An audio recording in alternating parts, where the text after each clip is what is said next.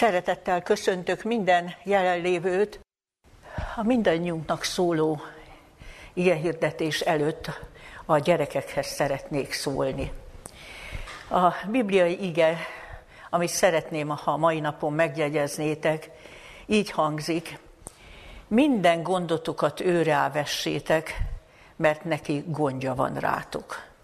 Péter Apostol első levele, ötödik fejezetében van ez az ige, és mi hajlamosak vagyunk azt gondolni, hogy ez talán csak a nagy bajokra, nagy veszedelmekre vonatkozik.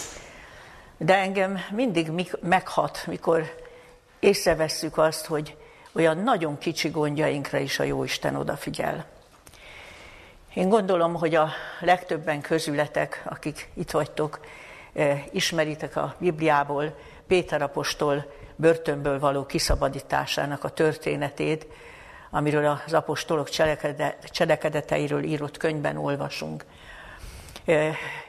Ugye az apostolt másnap akarták kivégezni, ő már el is fogadta a sorsát, azt olvassuk, hogy mélyen aludt, de éjszaka megjelent Isten angyala a börtönben, akinek minden lehetséges magasabb rendű lény, mint emberek, hangtalanul nyíltak az ajtók, leestek kezeiről a láncok.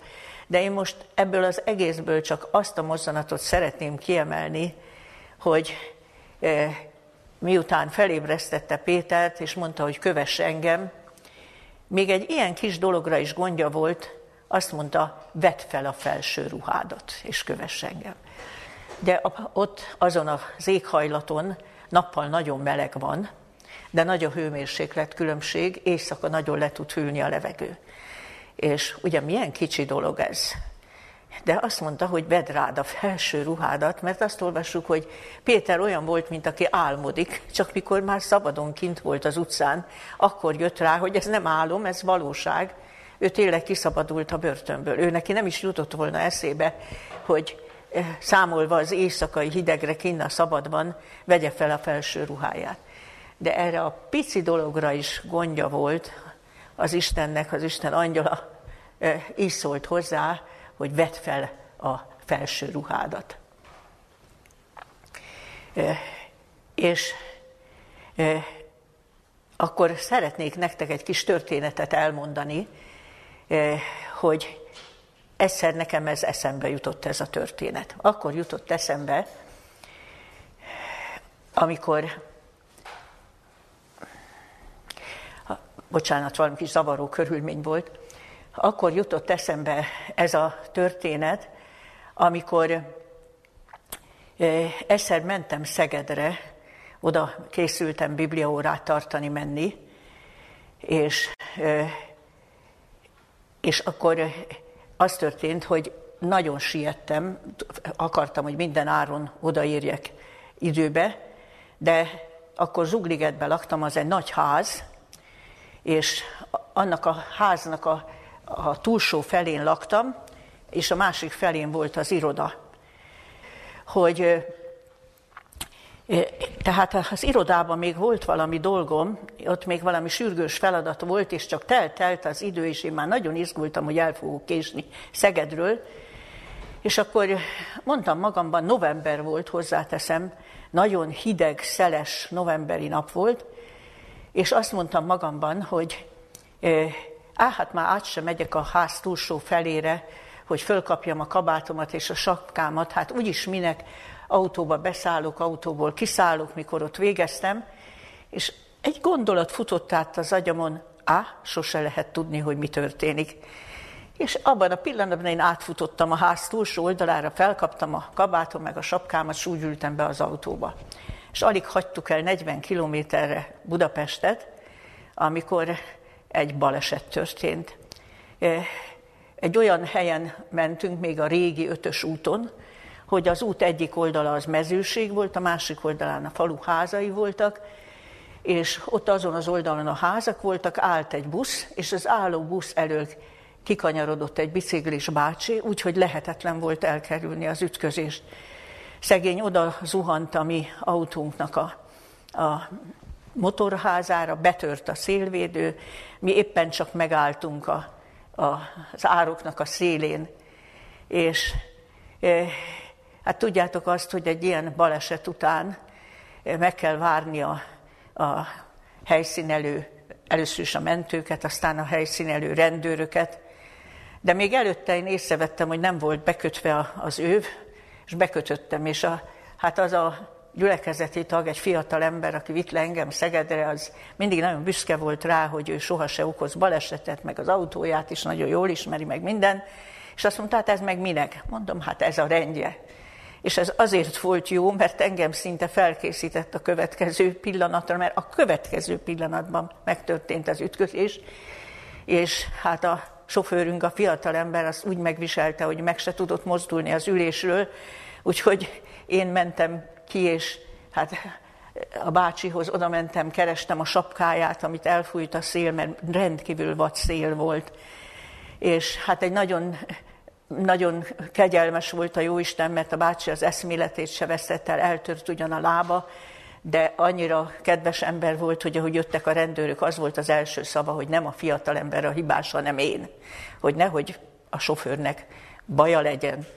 És hát gondoljátok, hogy ott kellett várnunk egy órát körülbelül, míg minden lezajlott, és hát szélvédő betört, autóba sincs semmiféle menedék a hideg szél elől, és én olyan hálásan gondoltam vissza a Jóisten, és akkor jutott eszembe a Péter története, hogy még figyelmeztette az angyal, hogy vedd rád a felső ruhádat. Én nekem meg csak átfutott ennyi az agyamon, át sose lehet tudni, hogy mi történik, és visszarohantam kabátért, sapkával.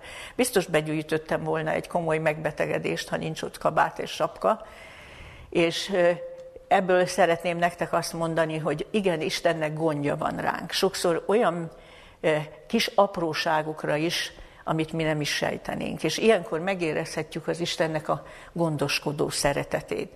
Van egy régi ősi vers, amelyben van egy ilyen verssor, halld meg szívednek súgásait. Mert sokszor nem is a saját szívünk az, hanem a saját gondolatvilágunkon keresztül a Szentlélek az, aki súg nekünk valamit, hogy óvjon valami beszédtől és segítsen minket. Tehát akkor elmondom még egyszer a, a bibliai igét, és kívánom, hogy jegyezzétek meg jól. Minden gondotokat őre elvessétek, mert neki gondja van rátok. És kívánom, hogy ti, mint gyerekek is, tapasztaljátok ezt, és mi felnőttek is. És ezek után nyissuk ki a Bibliánkat, és olvassuk el Jeremiás próféta negyvenötödik fejezetét. Ez egy rövid kis fejezet, és ezért teljes egészében elolvasom. Tehát Jeremiás próféta könyvéből a negyvenötödik fejezetet idézem. Az a szó, amelyet Jeremiás próféta szólt Báruknak, Néria fiának, mikor ő könyvbe írta e szókat Jeremiás szájából, Jojákimnak, Jósiás júdabeli király fiának negyedik esztendejében, mondván: ezt mondja az Úr, Izrael Istene, te néked, Báruk. Ezt mondtad: jaj, mostan nékem, mert az Úr az én bánatomra fájdalmat adott, elfáradtam az én fohászkodásomban, és nyugodalmat nem találtam. Ezt mond néki, ezt mondja az Úristen: ímé, akiket én felépítettem, elrontom, és akiket én bepántáltam, kiszaggatom, és pedig az egész földön. És te kívánsz te magadnak nagyokat? Ne kívánj. Mert ímé, én veszedelmet bocsátok minden testre, ezt mondja az Úr, és a te lelkedet zsákmányul adom néked, minden helyen, ahová elmégy. Ki volt Báruk? Báruk, akinek ez az üzenet szólt, amit személyesen neki küldött Isten, Jeremiás próféta íródeákja, vagy titkára volt, hűséges társa, aki mindvégig osztozott a próféta küzdelmeiben és viszontagságos sorsában. A Jézus utáni nemzedékben élt zsidó történetíró, Josephus Flavius azt írja, hogy Báruk előkelő családból származott, és a héber nyelv kiváló ismerője és művelője volt. Ezt egyébként a könyv is tükrözi, a könyvnek a nyelvezete. A testvére Szerája, az utolsó júdabeli király, Sedékiás közvetlen környezetében teljesített szolgálatot, és amikor egy úgymond diplomáciai tárgyalásra ment Sedékiás Babilonba, akkor is vele volt, kísérte őt, és ő is istenfélő ember volt, mint a testvére Báruk, mert Jeremiás rábízott egy üzenetet, hogy vigy el Babilonba, és egy jelképes cselekedetet is, hogy hajtsa végre. Erről Jeremiás könyve ötvenegyedik fejezetének a végén olvashatunk. Báruk Jojákim király negyedik évében kapta ezt az üzenetet, így olvastuk, Jeremiás próféta által küldte néki Isten. Ekkor már nagyon vészterhes idők szakadtak az országra, a felemelkedő és gyorsan terjeszkedő babiloni birodalom első támadása is megtörtént Jeruzsálem ellen, többeket fogságba vittek, köztük Dánielt és a társait. És a jövő semmi jót nem ígért, csak súlyosabb és súlyosabb válságot. A Báruknak küldött üzenet arról tanúskodik, hogy Isten tudta, milyen gondolatok és érzések foglalkoztatják Bárukot, és együtt érzett vele. Olvassuk újra a harmadik verset, hogy hogy idézte föl Isten, hogy milyen gondolatok és érzések voltak Bárukban. Olvasom a harmadik verset újra. Jaj, mostan nékem, mert az Úr az én bánatomra fájdalmat adott. Elfáradtam fohászkodásomban, és nyugodalmat nem találtam. Tehát a jövő ö, félelmetes kilátásai nyomasztóan hatottak Bárukra, és lelki válságba jutott. Imádkozott ő ennek a helyzetnek a javulásáért, de azt mondja, hogy már elfáradt a fohászkodásban, és láthatóan a helyzet nem javult, hanem rosszabbra és rosszabbra vált. Így összegezte magában, hogy itt most mire lehet számítani, hogy a bánatra csak fájdalom fog jönni. És arra is utal a neki küldött üzenet, hogy neki lettek volna valamilyen tervei, reménységei, várakozásai, és tisztán látta, hogy ezek romba dőlnek ebben a történelmi helyzetben, amit nem választott, nem keresett magának, de kétségtelenül itt van. Nem tudjuk, hogy mi volt az a nagy dolog, amire Isten azt mondta neki, hogy ebben a, ebben a rendkívüli történeti helyzetben te ne kívánj magadnak nagy dolgokat. Amit ő megvalósíthatónak gondolt volna, de ebben a szituációban lehetetlenné vált. És akkor most hadd mondjam el, hogy miért választottam én a mai igehirdetés alapigéjéül ezt az ige szakaszt. Azért, mert ma mi is Bárukhoz hasonlóan érezhetjük magunkat a minket körülvevő történelmi helyzetben. Különösen együttérzéssel gondolok a fiatal nemzedékre, hiszen fiatalok mindig felépítenek magukban valami elgondolást, hogy majd mit fognak tanulni, mi lesz az élethivatásuk, hogy lesz a családjuk, hogy lesz az otthonuk. És ilyenkor az embert elfogja egy olyan keserű érzés, egy olyan nyugtalanság a jövő miatt, hogy hát itt mindent romba dönthet az, ami, az, ami, itt, az, ami itt következik. A közelmúltban mi többször értékeltük a jelenlegi helyzetet a Biblia kijelentései alapján, és arra megállapításra jutottunk, nem is juthattunk másra, hogy bizonyosan beléptünk az úgynevezett vajúdási fájdalma korszakába, amely, ahogy Jézus ezt előre mondta, megelőzi az ő dicsőséges, végső, szabadító eljövetelét.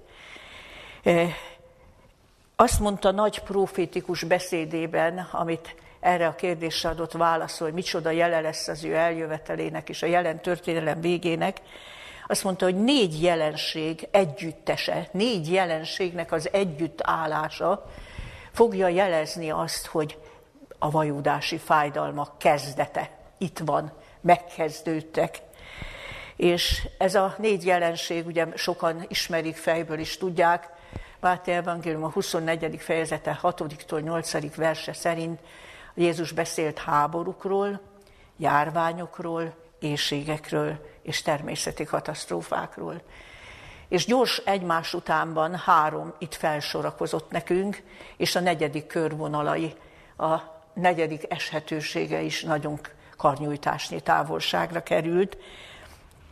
Ugye hirtelen jött a világjárvány, aztán még el se, el se csitult, még, még újabb hullámai jöhetnek, már jött ez a szörnyűséges háború a szomszédunkban, amiről gondolom mindnyájan tudjuk, hogy nem regionális háború valójában, és azt is áttéltük mi is, miközben ugye a természeti katasztrófák bőséggel, már sajnos annyira megszokjuk, hogy már alig kapjuk fel a fejünket, pedig egyik tragikusabb, mint a másik, és mi is áttéltük, hogy, hogy imádkoztunk, én magam is buzgón imádkoztam, és úgy reménykedtem, hát ha a Jóisten lefékezi ezt a, ezt a válságot, és, és még egy kis haladék, még egy kis nyugalom, de telt-telt az idő, és most már teljesen világosan látjuk, hogy ez a háború nem áll le. Ez egy szörnyűséges, további és további következményekkel járó e, valami, aminek a, az igazi következményei ezután fognak kibontakozni a világgazdaságban, a társadalmi folyamatokban is, és, és minden vonatkozásban. És már arról is nagyon sokat hallunk, hogy minimum élelmiszerellátási válság az, ami, az, ami be fog következni, de sok helyen egyenesen éhezés lesz a következménye e három dolog együttállásának. És vajon minket nem foghat el az az érzés, hogy Istenem, én egy jó életet szeretnék élni, hát tudjuk, hogy halandók vagyunk, tudjuk, hogy korlátozott az életünk, de hát olyan természetes dolog, hogy mégis szeretnénk békében és, és boldogan élni, és, és hát most meg úgy érezzük, hogy a bánatunkra jön a fájdalom, az egyik válságra jön a következő, és És, a, és nyugalmat az ember nem talál, hogyha ezek, a, ezek az aggodalmaskodások elborítanak bennünket. És nézzük meg, hogy Isten ebben a helyzetben ismerve és megértve azokat a gondolatokat és érzéseket, amelyek Bárukban kavarogtak, milyen üzenetet küldött neki. Olvasom a negyedik verset. Ezt mondja az Úr, ímé akiket én felépítettem, elrontom, és akiket én beplántáltam, kiszaggatom, és pedig az egész földön. És te kívánsz-e magadnak nagyokat? Ne kívánj. Mert én veszedelmet bocsátok minden testre, ezt mondja az Úr. De utána jön egy nagy ígéret. És a te lelkedet zsákmányul adom néked, minden helyen, ahová elmégy. Megkérdezem, a Teremtő Istennek könnyű ezt mondani, hogy amit én építettem, azt elrontom, amit elplántáltam, azt kiszaggatom. Nekünk könnyű, hogyha így látjuk tönkre menni a dolgokat magunk körül, amiért mi fáradoztunk, amit mi szerettünk volna elérni. Ez arra figyelmeztet bennünket, és a Teremtő Isten ezt mondta Báruknak, hogy nekem a legnagyobb a fájdalmam, nekem a legnagyobb a veszteségem. Erről eszünkbe juthat az is, amit a nagy profétikus beszédében mondott Jézus. Azt mondta, mindezeknek meg kell lenniük. Ez úgy hangzott, mintha azt mondta volna, azzal a négy jelenséggel kapcsolatban, amit idéztünk, mintha azt mondta volna, hogy én nagyon nem szeretem ezt, én nagyon nem akarom ezt, de ezeknek valamilyen szükségszerűségből meg kell lenniük. És mi ez a szükségszerűség?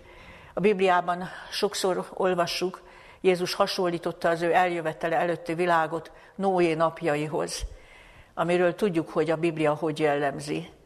Úgy jellemző, hogy betelt a föld erőszakkal, és az emberek gondolatának minden alkotása szüntelen, csak gonosz.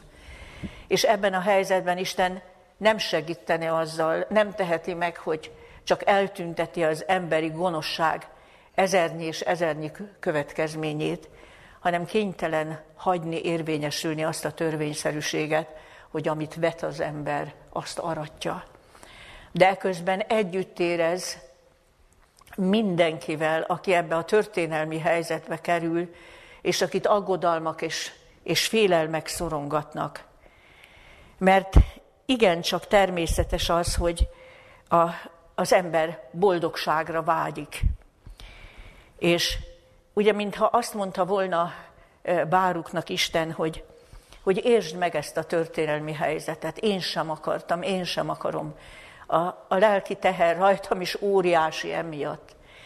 De most te ne sírasd, hogy most te olyan történelmi korban születtél, amikor nem így van, hogy az ember álmodik nagyokat, és azokat meg is tudja valósítani, hanem, hanem Most keresd azt, hogy mégis hogy lehet jó életet, teljes életet élni.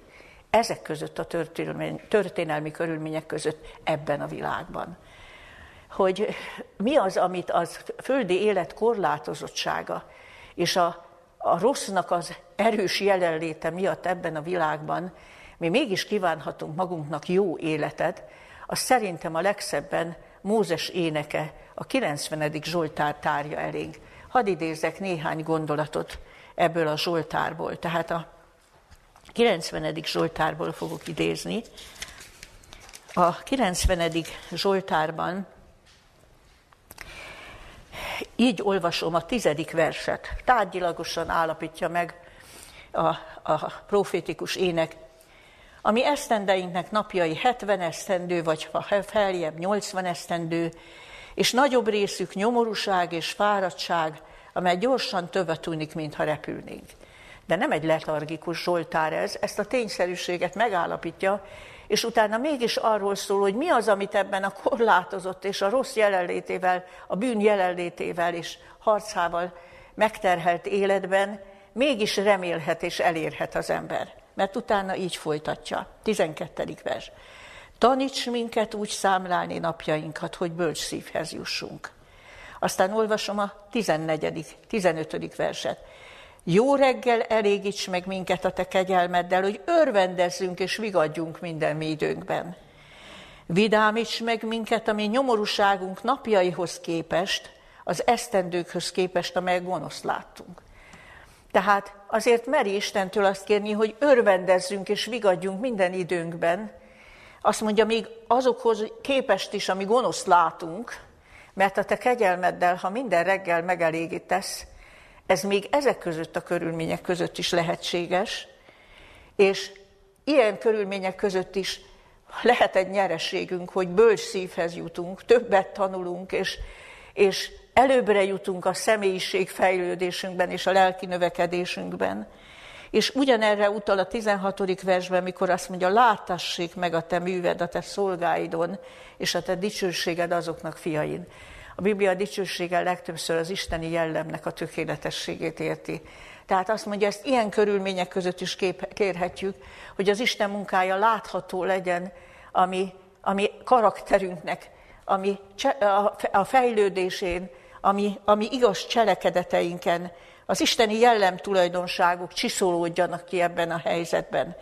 És az utolsó versben azt mondja, és a mi kezünk munkáját tedd állandóvá nékünk, és ezt még egyszer ismer, ismétli, hogy legyen küldetésünk, legyen célunk, legyen eredmény, amit elérünk ebben az életben, hogy ne legyen hiába való az életünk, a mi kezünk munkájával valami maradandót hagyjunk itt magunk után ebben a földi életben.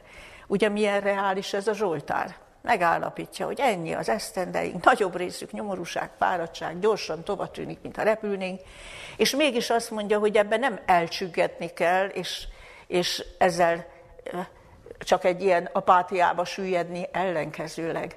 Azt mondja, ezek és ezek elérhetőek ebben a földi életben is. Lehet jó életünk, még azokhoz képest is, ami gonoszt látunk, és amit látnunk kell magunk körül, és amelyben kénytelen, kelletlen, benne kell élnünk. És akkor szeretném megkérdezni, hogy milyen következtetést mondhatunk le ebből a saját életünkre és a saját korunkra nézve, és még figyeljünk különösen arra is, hogy mi volt a nagy ígéret, amit Isten adott Báruknak. Azt mondta, de a te lelkedet zsákmányul adom néked mindenhová, ahova elmégy. Ebben minden benne volt. Az, hogy Isten meg fogja kímélni az életét, túlélő lesz. Vészterhes napok jönnek Júdára, borzasztó körülmények jönnek, tömegek fognak meghalni fegyvertől, éhségtől, de azt mondta, a te, te, te, te életedet az isteni oltalon fogja őrizni, és ebben nem csak az van, hogy a fizikai életét őrzi meg, hanem benne van ez, hogy neked lehet Istenbe vetett hit által jó és teljes életed, és hagyhatsz valami maradandó hasznosat itt a földön, ezeknek a körülményeknek az ellenére is. és amikor azt mondta neki, minden helyen, ahová elmégy, utalt arra, hogy ilyen történelmi körülményekben nem tudja az ember, hogy hogy alakul a sorsa.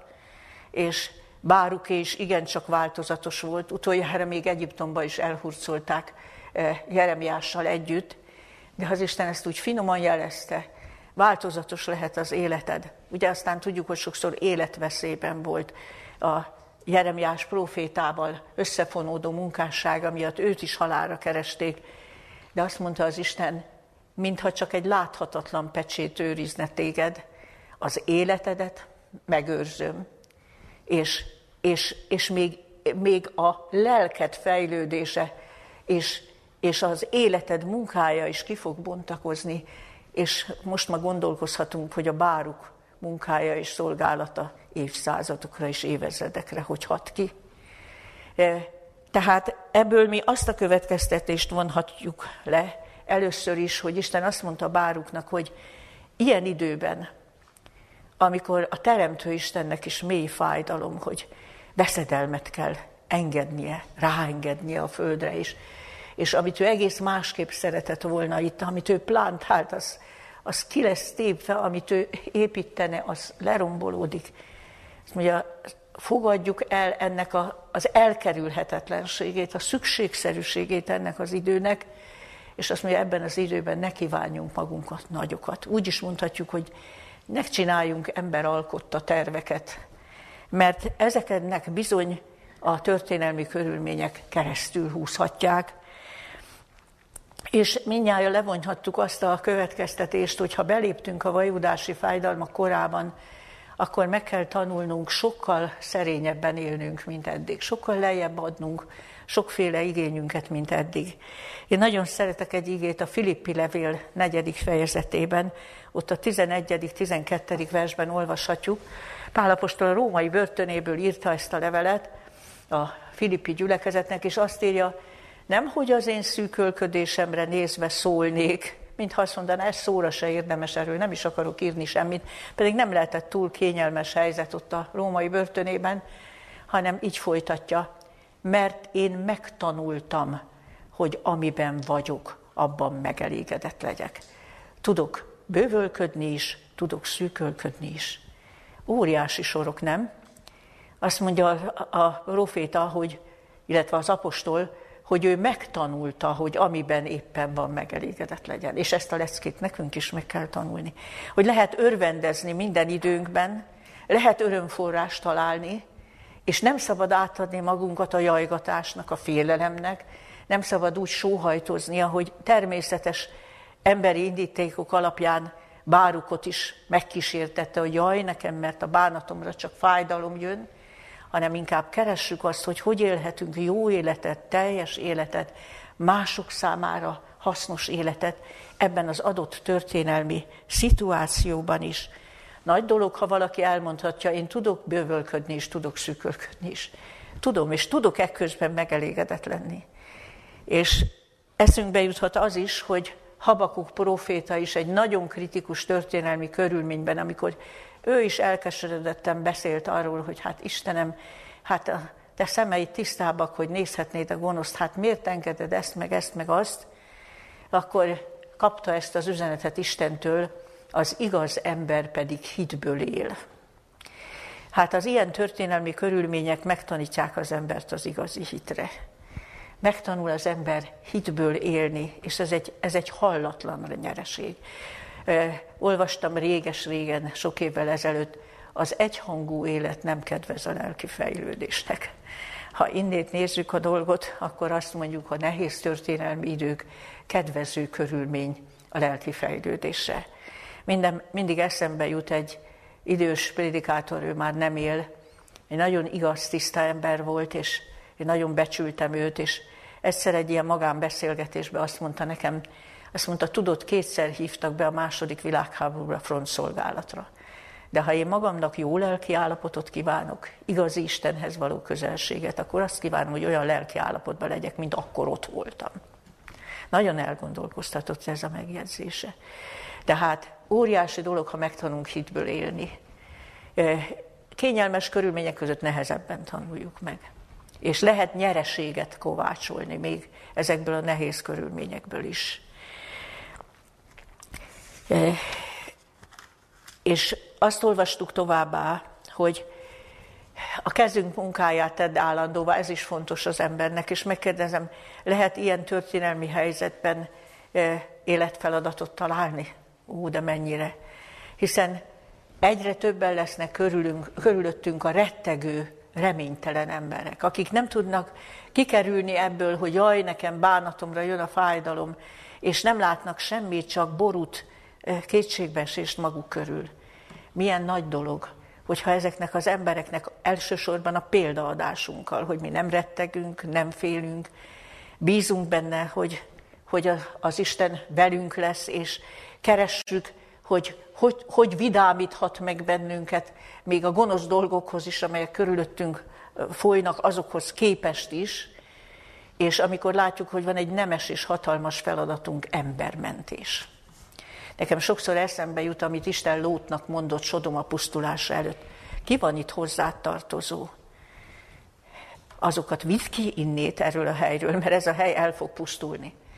Most ugye ezt ne szó szerint értsük, hogy vidd ki innen, hanem értsük átvitt értelemben, mintha Isten azt mondaná, az első mindegyikünknek a saját családunk, és a közvetlen környezetünk, a, a, a rokonságunk, és akik, akikhez szeretett kapcsolat föl. Azt mondja, hogy önerőből mi ezt nem tudjuk magunktól megtenni, de állandóan kérjük az Isten segítségét, hogy ők is elkülönüljenek attól a gonosztól, ami zajlik ezen a világon, hogy az Isten rájuk is kiterjeszthesse ezt az ígéretet, hogy a te életedet, a te lelkedet, azt én zsákmányul adom neked. Talán furcsának találjuk ezt a kifejezést, zsákmányul adom neked, de pont ebben van mondani való. Ugye a zsákmányra azt szoktuk mondani, nyereség. Ha azt mondaná Isten, hogy nyereséget fogsz szerezni ebből a helyzetből is. Tehát, tehát nyereséged lesz. Jóra tudja fordítani Isten még ezeket a cudar körülményeket is. És én nagyon szeretném megerősíteni, hogy lehet jó életet élni ilyen megpróbáló és ilyen nehéz körülmények között is. Milyen nagy dolog, hogyha embereknek tovább tudjuk adni ezt a reménységet, amit Péter második levele harmadik fejezete tizenharmadik versében olvasunk, de új jeget, új földet várunk az ő ígérete szerint, amelyben igazság lakozik. Hát a legtöbb ember fülében csak az van, a civilizáció összeomlása, világpusztulás. Abszolút semmi perspektívát nem látnak. Szoktam emlegetni, hogy egyszer olvastam valahol egy folyóiratban, hogy, hogy Amerikában egy ilyen diákok, egyetemisták összejövetelén egy lány feltűnően fel alá járkált egy bögrével, amin volt egy fel, felirat, és az egész életszemlélete, a keserű életszemlélete bele volt sűrítve ebbe a feliratba. Az élet vacak, és aztán meghalsz. Tehát nagyon sok ember most, most ilyen apátiába süllyed nagyon könnyen. És milyen... Milyen égi segítségre van szükségünk, és milyen nagyszerű feladat, hogy hogyan tudjuk ezeknek az embereknek kinyitni a szemét arra, hogy a jelen történelem vége tényleg itt van, de ez egyúttal egy végső csodálatos szabadításba torkollik, és utána egy új kezdet jön, egy újjá teremtett föld, és milyen nagy dolog ez, hogy ebben igazság lakozik. Tehát a legnemesebb feladatunk felemelni az emberek tekintetét, hogy túllássanak azon a, azon a veszedelmen, amely, amely most körülvesz bennünket. Milyen nagy dolog, ha ezek között a körülmények között mi bölcs szívhez jutunk. Micsoda zsákmány, micsoda nyereség. És milyen vigasztalás, hogy minden időben örvendezni lehet. Még ebben az időben is. Ugye az Új Szövetségben is mondja a Filippi Levélben, hogy, hogy mindenkor örüljetek az Úrban. Ismét mondom, mindenkor örüljetek. Jézus is azt mondta a búcsú beszédeiben tanítványainak, hogy, hogy én ezeket azért beszéltem, hogy a ti örömetek, az én örömem megmaradjon ti bennetek, és a ti örömetek beteljék.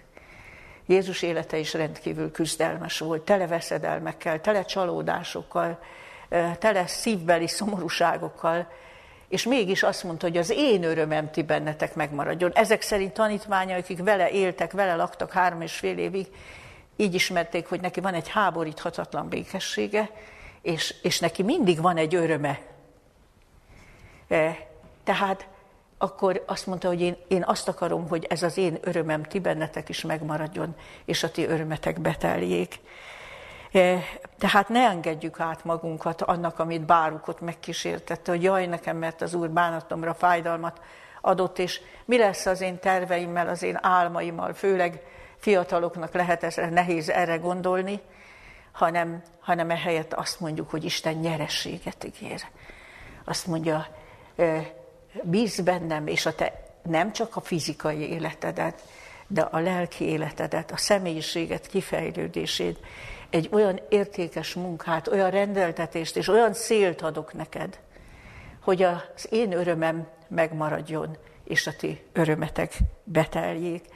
Olvassuk egy helyen a Bibliában, hogy ezt még a hitből élésnek az ígéretéhez kapcsolom, hogy a, a ti hitetek becsesebb, mint a veszendő, de tűz által megpróbált arany.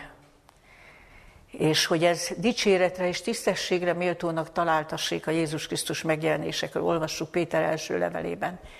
Azt szokták mondani, hogy ilyen, amikor romlik a pénz, amikor minden bizonytalan, akkor a legbiztosabb dolog az arany. Az megtartja az értékét. De a Biblia azt mondja, baj lehet itt az arannyal is.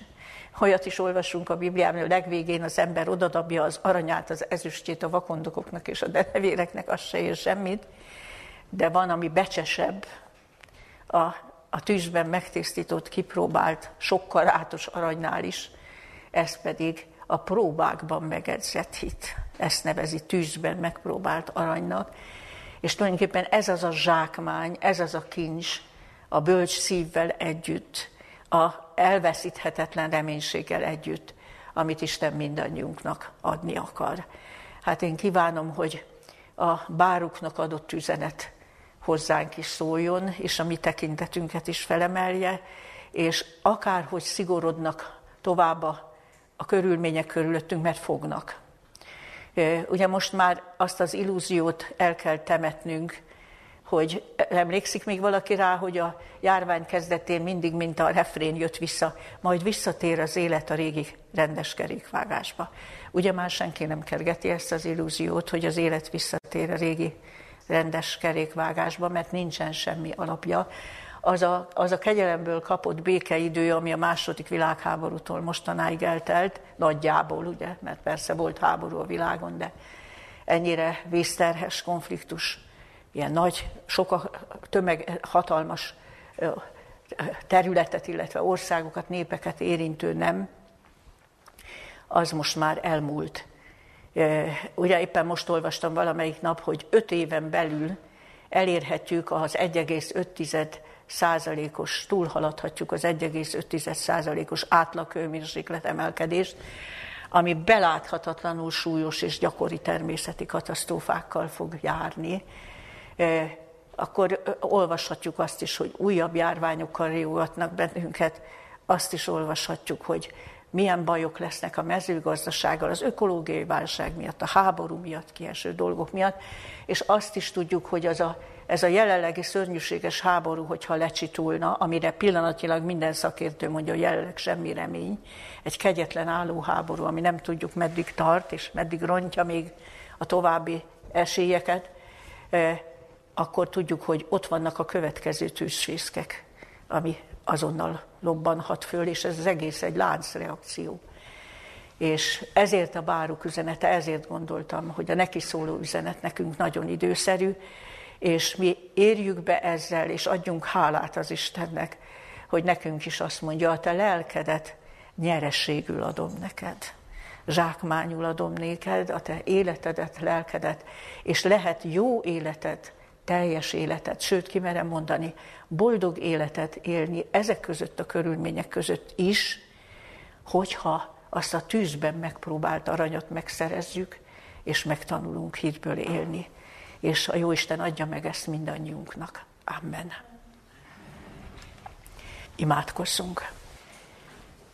Szerető mennyei atyánk, hozzád jövünk Jézus Krisztus nevében, és olyan különösnek tartjuk, hogy egy ilyen személyes üzenet megörökítetett a Bibliában.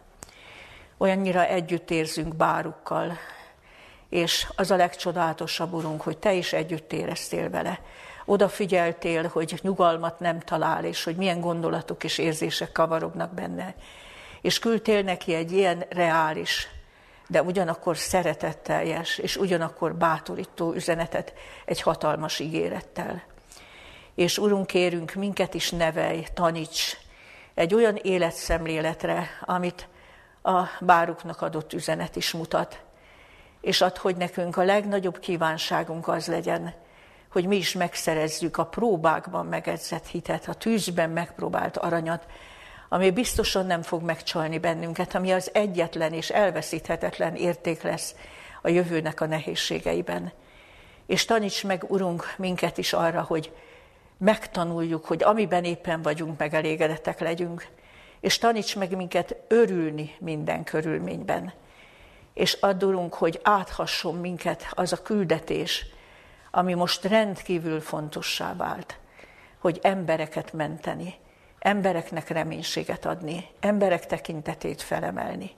Add, Urunk, ezért ne érezzük magunkat vesztesnek más nemzedékekhez képest, akik békében éltek, hanem add, hogy még ezt az életkörülményt is nyereségnek lássuk, és a Te kegyelmed által nyerességé váljék számunkra.